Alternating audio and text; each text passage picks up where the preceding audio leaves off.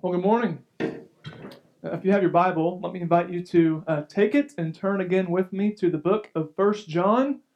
The book of First John this morning as we continue to march our way through this little short letter written by the Apostle John. We're going to be looking at chapter 2, uh, verse 18 through 27. That's First John chapter 2, verse 18 through 27.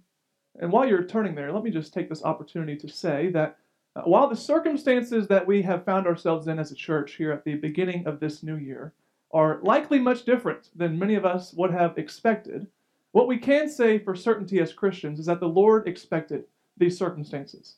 And therefore, if He expected the circumstances that we have found ourselves in, despite how trying and unpredictable they might be, then we can ultimately trust as believers that He will indeed use these circumstances both for our good and for His glory. So I trust that this morning and in the days ahead, He will continue to give us the patience and the grace that we need uh, to endure as we wait upon His timing, which, as many of us know, is often much different from our own. Well, with that said, if you have found your way to 1 John chapter 2, let me invite you to stand with me. If you haven't yet found it, you can just pretend that you have and peek off the person next to you. 1 John chapter 2, verse 18 through 27. I'll read our text for us and then we'll go to the Lord and ask for his help and blessing in our time studying it together. Starting in verse 18, the Apostle John writes Children, it is the last hour. And as you have heard that Antichrist is coming, so now many Antichrists have come. Therefore we know that it is the last hour. They went out from us, but they were not of us. For if they had been of us, they would have continued with us. But they went out, that it might become plain that they all are not of us. But you have been anointed by the Holy One, and you all have knowledge. I write to you not because you do not know the truth, but because you know it, because no lie is of the truth. Who is the liar? But he who denies that Jesus is the Christ. This is the Antichrist. He who denies the Father and the Son. No one who denies the Son has the Father. Whoever confesses the Son has the Father also. Let what you heard from the beginning abide in you. If what you heard from the beginning abides in you, then you too will abide in the Son and in the Father. And this is the promise that He made to us eternal life. I write these things to you about those who are trying to deceive you. But the anointing that you received from Him abides in you, and you have no need that anyone should teach you. But as His anointing teaches you about everything, and is true, and is no lie, just as it has taught you, abide in him. Well, pray with me as we begin. Well, Lord, you have told us before that in this world we will indeed have trouble, and we are painfully aware of that in these recent days and weeks. But you have also fortunately told us that we can take heart because your precious Son Jesus has indeed overcome this trying world.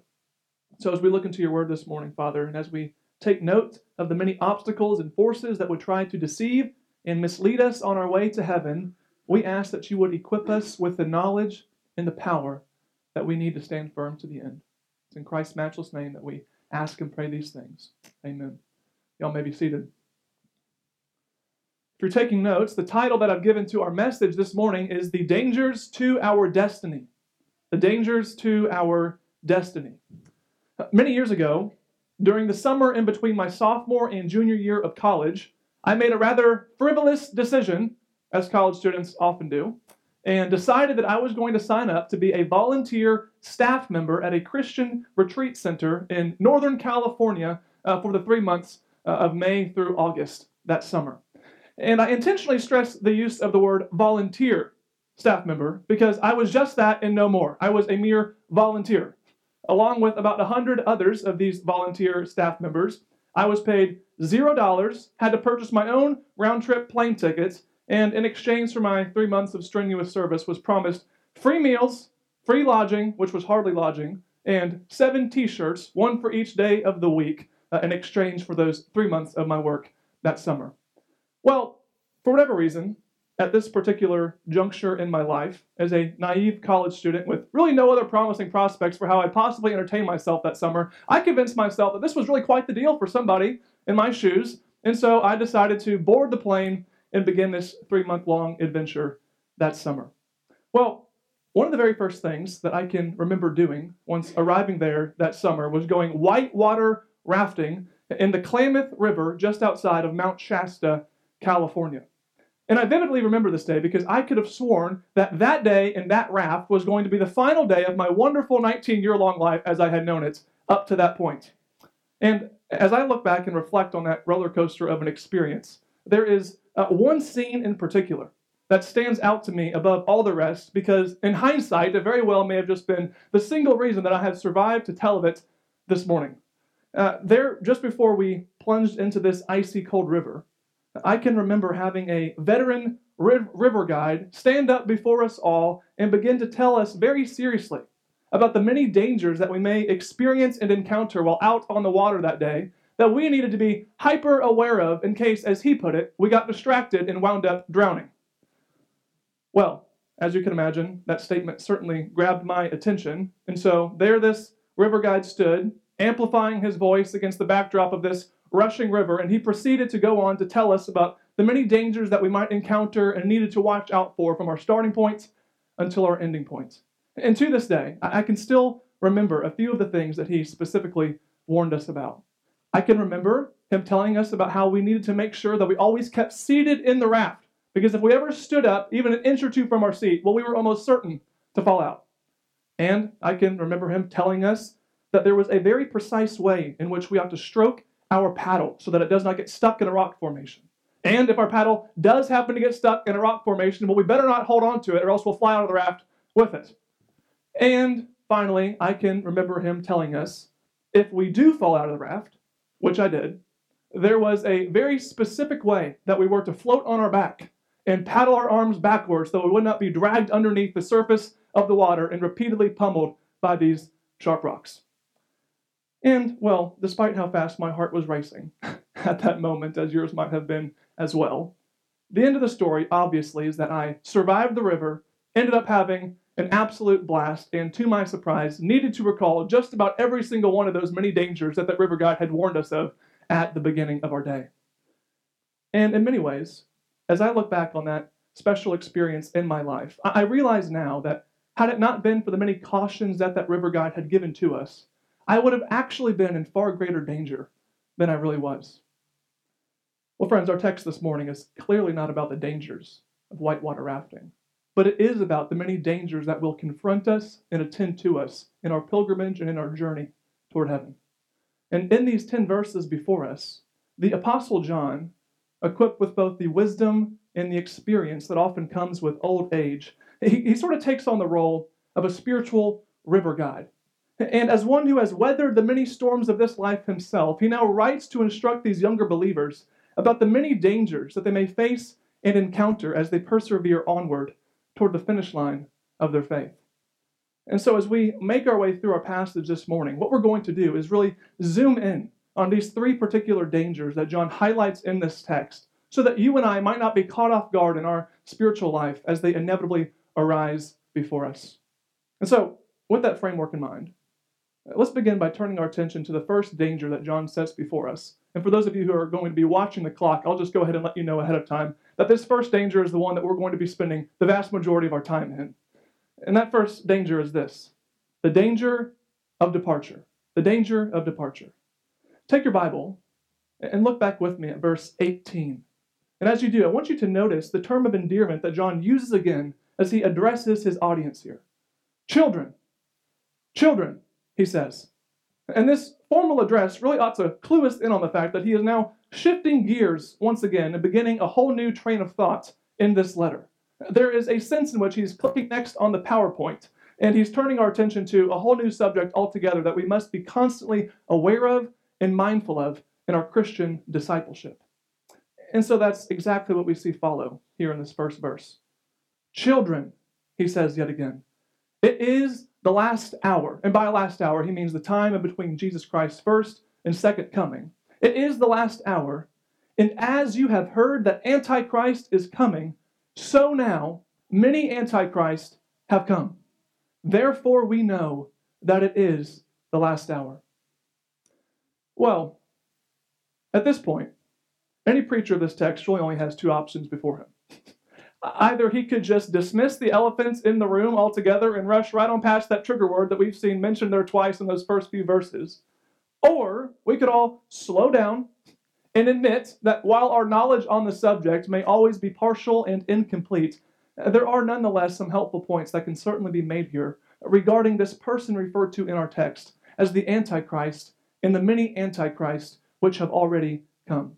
And so, just to be honest with you all, as I prayed through this this past week and tried to determine what would be most helpful for us as a congregation, I concluded that I do really think it would be beneficial for us to just take a few moments and briefly scratch the surface of this subject before us to properly put the ball on the tee before we deal with the remainder of our passage this morning. And so, with that said, let's talk about it. What's up with the Antichrist in our passage? Well, as we begin to answer that question, I think that we need to start by acknowledging a principle that ought to bind us whenever we take words like these and place them underneath the lens of our biblical microscope. And that principle is this we must always allow the Bible to define its own terms. We must always allow the Bible to define its own terms. Whenever we look at any term in Scripture, we must fight the urge to define these terms as the world defines it, and to rather define these words, words as the Bible defines it. We need to force ourselves to throw off any man made ideas that we've gathered along the way and to instead take these terms and to put them up against the test of the dictionary of Scripture itself for our understanding. Let me just give you uh, one example to try to illustrate this point. Take the word flesh, for example. Flesh. Used by the average person on the street, the word flesh really only means one thing it refers to that most superficial layer of our skin. It's that part of our body that when we touch it, it turns a, a reddish pink and we can feel it with our finger. That's what we tend to think of when we think of the word flesh.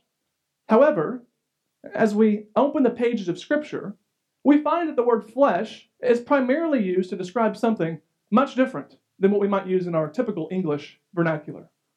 Flesh, in a biblical sense, most often refers not to our human skin, but rather to our sinful and corrupt nature. And this is a far cry from what we might expect if we asked a typical person out on the streets. And so I think that with this one simple example, we can begin to see how often we need to challenge our presuppositions when it comes to the meaning of certain words as they are used in the Bible. And with that in mind, I think that we find ourselves in a very similar position when we come here to deal with the word antichrist. In other words, what I'm trying to say is this there is a very strong chance that what you and I have heard mentioned about the Antichrist from certain news articles or hot button websites is actually vastly different from what the Bible and the pages of Scripture has to say for itself. You know, it's been well said before that if you want to know the meaning of any book, the best person to consult on the subject would be its author. For example, if you were curious about uh, something that was written in the Harry Potter series, the best person to ask about the meaning, if you had access to her, would be none other than J.K. Rowling herself. She would be the authoritative voice on your question because she wrote it, she was the mind behind those words, she knows what she meant by it. And similarly, if we are curious about the meaning of something that we see in the Bible, in the pages of Scripture, well, there is no one better for us to consult on the issue than the Holy Spirit who inspired them. And fortunately for us this morning, as we consider this subject of the Antichrist in our passage, what we find is that the Holy Spirit has actually clarified this very thing for us just four verses later. Look with me at verse 22 in this same chapter, and notice what the Apostle John has to say about the Antichrist that he has just mentioned in verse 18. He says, Who is the liar but he who denies that Jesus is the Christ? This is the Antichrist. In other words, here it comes. You want a definition? Get out, get out your pen. You can write it down. Who is the Antichrist? He says, It is he who denies the Father and the Son. Whoever this Antichrist is, John says, he is characterized as one who denies both in word and in deed the very Trinity of God.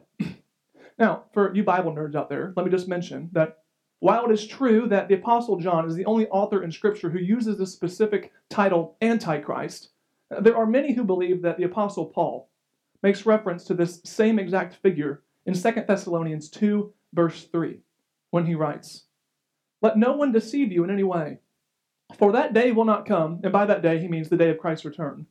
For that day will not come unless the rebellion comes first, and the man of lawlessness is revealed, the son of destruction. and several Bible scholars would argue that this man of lawlessness, this son of destruction, and the Antichrist are really one and the same person. Now, I want us to just step back for a moment and make a general observation based upon everything that we've just said so far.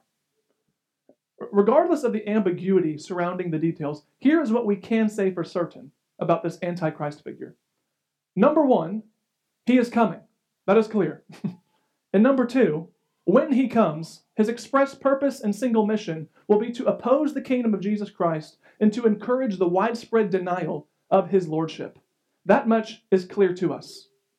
However, here's what I want us to see in our text this morning John's primary concern for you and I is not the Antichrist who will one day come, but is rather the many Antichrists, which he says have already come.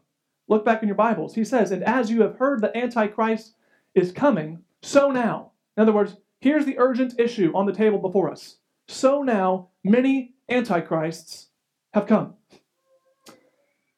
If you've ever tried having a conversation with me about movies, it sadly won't be more than about two minutes before you are disappointed to learn that I will likely miss about 99% of the movie quotes and movie references that you try making to me. For those who know me well, they know that I am astonishingly, perhaps even annoyingly incompetent when it comes to all things related to movies. And because of this, I, I can't speak uh, very informed on many movies that you might talk to me about. However, there is one movie that I have seen and that I can recall somewhat well, and that movie is none other than the famous movie, wonderfully titled Despicable Me. Despicable Me. Now, if you're over the age of 30, this sermon illustration will likely fall on flat ears for you. And if that's you, just take comfort. That's how I feel every time anyone ever talks to me about movies. Essentially, the plot of Despicable Me is pretty simple. There is this evil, powerful supervillain known as Gru who has thousands of these yellow little pickle shaped minions who are ruled by him and who exist to carry out his will and his reign throughout the universe. And so there is a sense in which wherever these minions go, wherever the mass of their army extends, there's a sense in which the spirits, the evil spirit of Gru and his kingdom, goes forward with them. And you know, I realize that that might be a somewhat flippant example to illustrate our point, but you can begin to see the parallels here between the minions and Despicable Me and what John is getting at here in our passage. These many antichrists which have already come are not, he says, the final figure who is to come, but they already exist, John says, and they are peppered all throughout the world, embodying the evil spirit of the one who will one day appear. Perhaps just one final parallel will help us to all wrap our minds around this.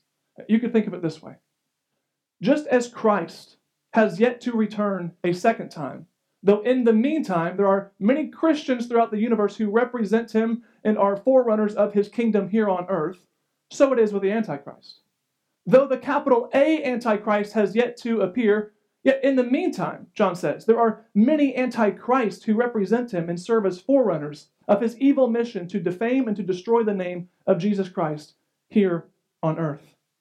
And friends, let me just offer a word of warning to us at this point. These many antichrists who destroy the name of Jesus may sadly just as well be found in some pulpits throughout America as they could be found in the evil political spheres where we might most expect to find them. And so John says, we must be alert. We must be on guard. However, as we pick up and move ahead in our text, here's the primary thing that I want us to see. It is with these many antichrists in mind that John writes what he does in verse 19. Look back with me at verse 19. He says, They went out from us, but they were not of us. For if they had been of us, they would have continued with us. But they went out, that it might become plain that they all are not of us. Well, what is he saying here? Well, I believe what he's saying is this there are many who may continue onward with the visible church of God for a season, perhaps even a very long season who will only later on prove themselves to be tares among the wheat. Bad fish caught swimming in the same net as the good fish. They went out from us, but they were not of us. For if they had been of us, they would have continued with us, that it might become plain that they all are not of us. Well, let me try to just drive the nailed application home for us here at this point. But before I do, I want to acknowledge that I realize that the primary context of this passage is speaking about the departure of the many antichrists from the true church of God in the Apostle John's day and the harmful ripple effect that ensued because of it. I realize that.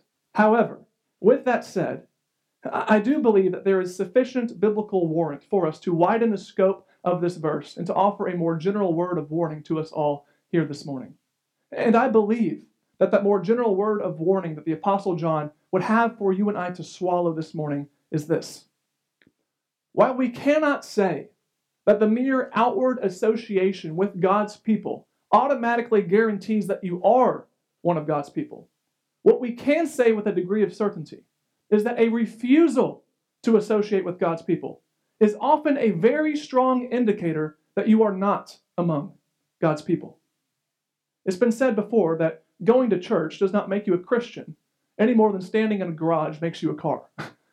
and while that is certainly true, I think it's important for us to often stress the opposite point here, which our passage teaches us, and that is this refusing to affiliate yourself with any church at all is a significant cause for concern and alarm about where you truly stand before God. And here I think is where we are confronted with the primary danger that John wants us to see in these first few verses, and that is the danger of departure. It is as though John is saying here beware, believer, of departing from God's people, uh, of trying to live a life of spiritual health, detached from and apart from the very body that God has given you and I to promote and to nourish that spiritual health. I'll remind you that more often than not, people turn their back on the church long before they turn their back on Christ.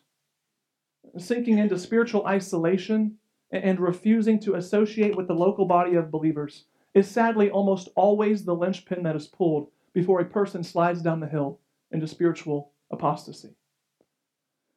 And yet, if I had to guess, this talk of people departing from the church is not merely abstract for many of you this morning. For many of us, when we think of this danger of departing, uh, this is not just mere theological gymnastics for us. We think of it in terms of real people with real faces and real names, people whom we love, people who once were of us but now have departed and gone out from us. They have left the church and they've abandoned the faith.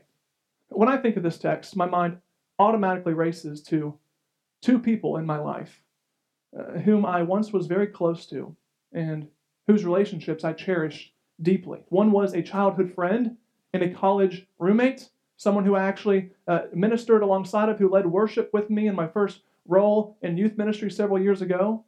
And the other was a spiritual mentor and father like figure in my life who had a vibrant and robust discipleship ministry and a global ministry, even that has been existing for the last 10 years in Africa. Both of these men are men I admired greatly and whose faith I would have honestly told you I longed to emulate. However, in the course of about 18 months, a few years ago, both of them, in complete shock to me, uh, they slipped quickly into a lifestyle of indulging in open sin and turned their back not only on the church, but on Christ himself. They uh, abandoned the faith. And to this day, they neither walk with Christ or associate with his people. And if statistics are accurate, well, I would imagine that many of you could likely throw a name in this hat as well. You know the feeling of this heartbreak. You know the pain of watching a close friend or a beloved relative abandon and walk away from the open invitation of Christ Jesus. Well, friends, let me just offer a word of comfort to us this morning, simply to say that we are not alone in this pain. For the Bible tells us that we do not have a high priest who is unable to empathize with us in our weaknesses. For our King Jesus knows this pain all too well. I'll remind you that Judas Iscariot was one of the twelve, and if he was capable of betraying Christ, then we ought not to be surprised if others are capable of betraying us as well. You see, our text this morning reminds us that one of the hallmark characteristics of the Christian is the distinguishing mark of endurance. Notice that in verse 19, John does not say, if they had been of us, they might have continued with us. He does not say, if they had been with us, even, they should have continued with us. But rather, what does he say? If they had been of us, they would have continued with us. It is a guarantee, friend, that those who start with Christ end with Christ. Mark 13, 13. Mark it down. Jesus said, And you will be hated by all for my name's sake, but the one who endures to the end will be saved. And as the late pastor John Stott once put it, every true believer will endure to the end. Not because salvation is the reward of endurance, but rather because endurance is the hallmark of the saved. You see, and this is a great comfort to us. My endurance and your endurance is not the result of our ability to hold on to Christ, but is rather the result of Christ's ability to hold on to us. He who began a good work in your life will surely bring it to completion. And if you and I did not start the work, well, then, friend, we're not going to finish the work either. And though for a season we might be tempted to turn our back on Christ, I can assure you that Christ himself is never tempted to turn his back on you. What a wonderful comfort that is to us as believers. Well, there's the first danger John lays before us that we must be on constant guard against that is, the danger of departure. But I want us to move on now and consider the second danger that John draws our attention to. And again, we're just going to look at these final two marks somewhat briefly, but they're still necessary for us to take note of. The second danger that he puts before us in this passage is the danger of denial. The danger of denial. Look back with me now at verse 21. John says, I write to you not because you do not know the truth, but because you know it, and because no lie is of the truth. Now, remember the context of this letter here. As we've said before, John is not writing this letter because he doubts the salvation of those who would be reading it. Rather, he's writing this letter actually because he's convinced of their salvation, and he wants to help provide categories for them to better understand the condition of those who are departing from and leaving the true church. And so here again, John brings into focus the two categories of people that he has seemed to have in his mind all the way up until this point throughout this letter.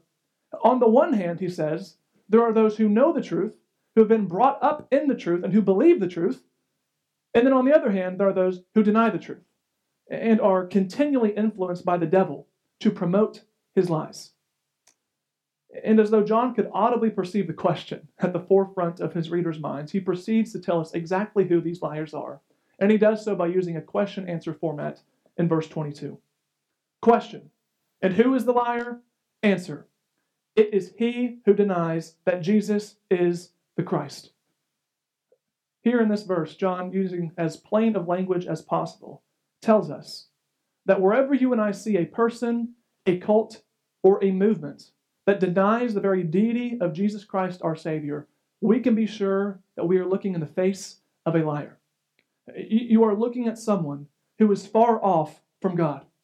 We are dealing with a person who sadly has absolutely no relationship with God whatsoever. And so we could well say, by inference, that this verse rules out, for one thing, from the kingdom of God all Orthodox Jews who merely claim that Jesus was a miracle working rabbi, but are not willing to go any further than that. Uh, we could also say that this verse rules out of the kingdom of God all Muslims and Buddhists and Hindus who claim that there are alternate ways to achieve eternal life other than through the sacrificial and atoning death of Jesus Christ our Savior. And finally, we could even add and say that this verse rules out of the kingdom of God all the tens of millions of secular people today who are quick to affirm that Jesus was a good, ethical teacher, they'll give them that, but who ultimately rest their hope upon the fact that our final acceptance before God will be based not upon our faith in Jesus Christ, but rather upon our good works and our moral uprightness. This is a far cry from what Jesus Christ himself in John 14, 6. Because he did not say, I am a way, the truth, and life. He said, I am the way, the truth, and the life. And no one, not you or me or anyone else, will come to the Father except through him. Look, it is impossible for you and I to have a relationship with God the Father without being in submission to God the Son. The Bible is emphatically clear at this point that you and I cannot have one without the other. They are, as some would say, a packaged deal. You know, I can't remember much about my life from when I was in elementary school. But if there's one thing I do remember from that period of my life, it is that I was, as maybe some of you are here this morning, an extremely picky eater. And if I could just have a moment of confession with you this morning, I would have to admit that many of those food aversions that I developed early on in my childhood have actually only grown, grown stronger, not weaker, as the years have gone by. Perhaps one or two of you here this morning could relate with me in this, and I don't really know how else to say it, but uh, I hate pickles. I hate pickles. Maybe it's just me, but there's something about a sour cucumber that does not exactly make my taste buds want to jump out of bed in the morning with excitement. And because of this, when I find myself eating the Lord's chicken at Chick fil A and they give me a chicken sandwich that has one of those dreadful pickles on it, sadly, it's not enough for me to just take the pickle off. No, I'm one of those difficult customers who has to go back to the front window and ask for a whole new sandwich because that pickle residue has contaminated and saturated that precious bun. And in many ways, whether or not you agree with me on the pickle debacle, you can certainly understand something of this attitude as an American. In our society, the fact is that we are just constantly catered to with options when it comes to our preferences. If we don't like the way something is, well, hey, don't worry, that something can likely be changed or altered or tweaked to better suit our desires. Looking for a new car? You don't want a manual transmission? Don't worry, we got the same make and model over here with an automatic transmission for those of you who are under the age of 25. You don't like that dividing wall between the you know kitchen and the dining room? Hey, don't worry. If you're wanting to buy this house, we can bust it out, turn this into one big open concept living room for you. You know, you're not interested in any of the meals offered on the menu at Cracker Barrel? Hey, no sweat. You can just take this a la carte menu here and pick all the food items that you want one by one to make the perfect plate for you. And, you know, we could give example after example after example of this sort of Burger King, have it your way mentality that we see all around us. However, the reality is, while this sort of behavior really is innocence in almost all of the examples I just gave, what we need to acknowledge, believer, is that it's not so innocent when we begin to approach God with this same mindset.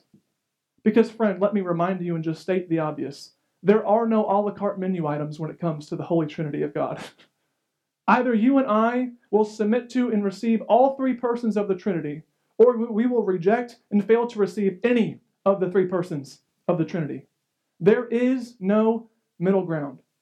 And so let this be a reminder to each of us this morning. If we would have God as our Father, then we must take Christ as our Lord. Jesus said in John 10, verse 30, I and the Father are one. Not I and the Father make one, but rather we are one. And because we are one, we cannot and will not be separated.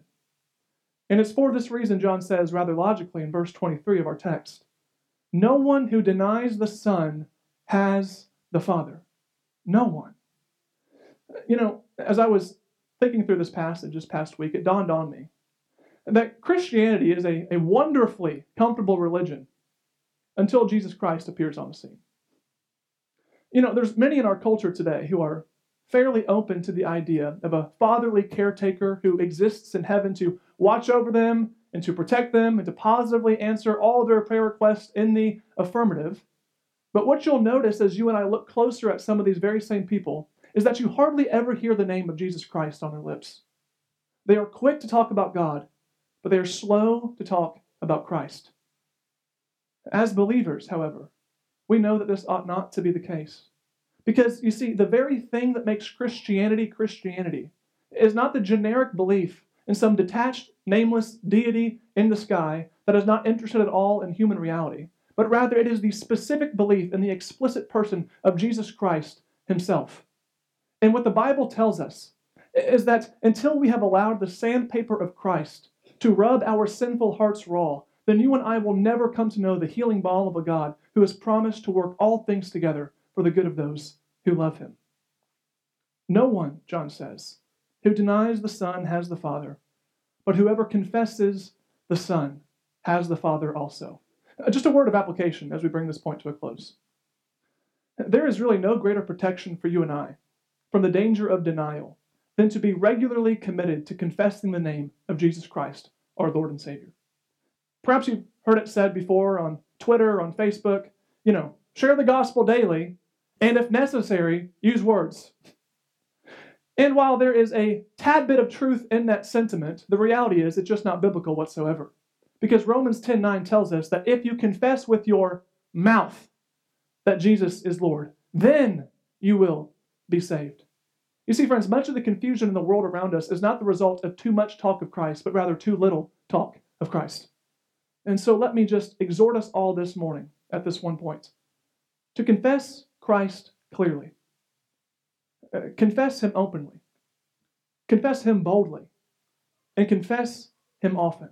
Next time we are tempted to just speak of God in general terms, let me challenge us all to instead speak of Jesus Christ in specific terms. Uh, next time you're at dinner with an unbelieving friend or relative, rather than saying something like, you know, I'm just I'm grateful, you know, to God for watching over my family lately, grateful to the big man in the sky for always just protecting us. Instead, why don't we say something like this? You know, I'm just so thankful for the mercy and the kindness of Jesus Christ to my family in these difficult and trying times. He's been so good to us.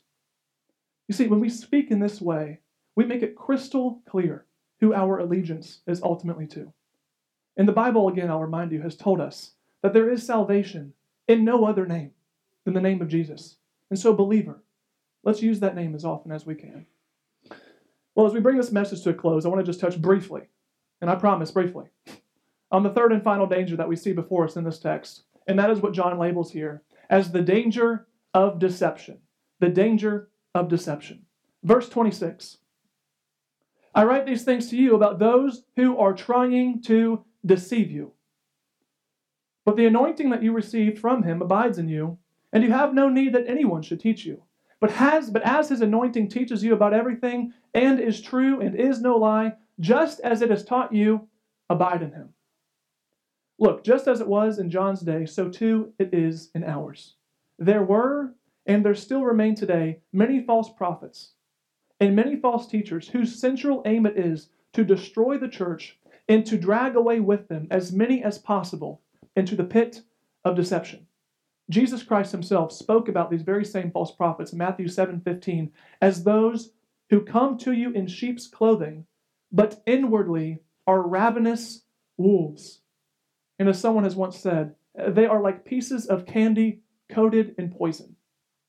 They look sweet on the outside, but as we fold back the layers, we notice that on the inside, their aim is to destroy you and to destroy me.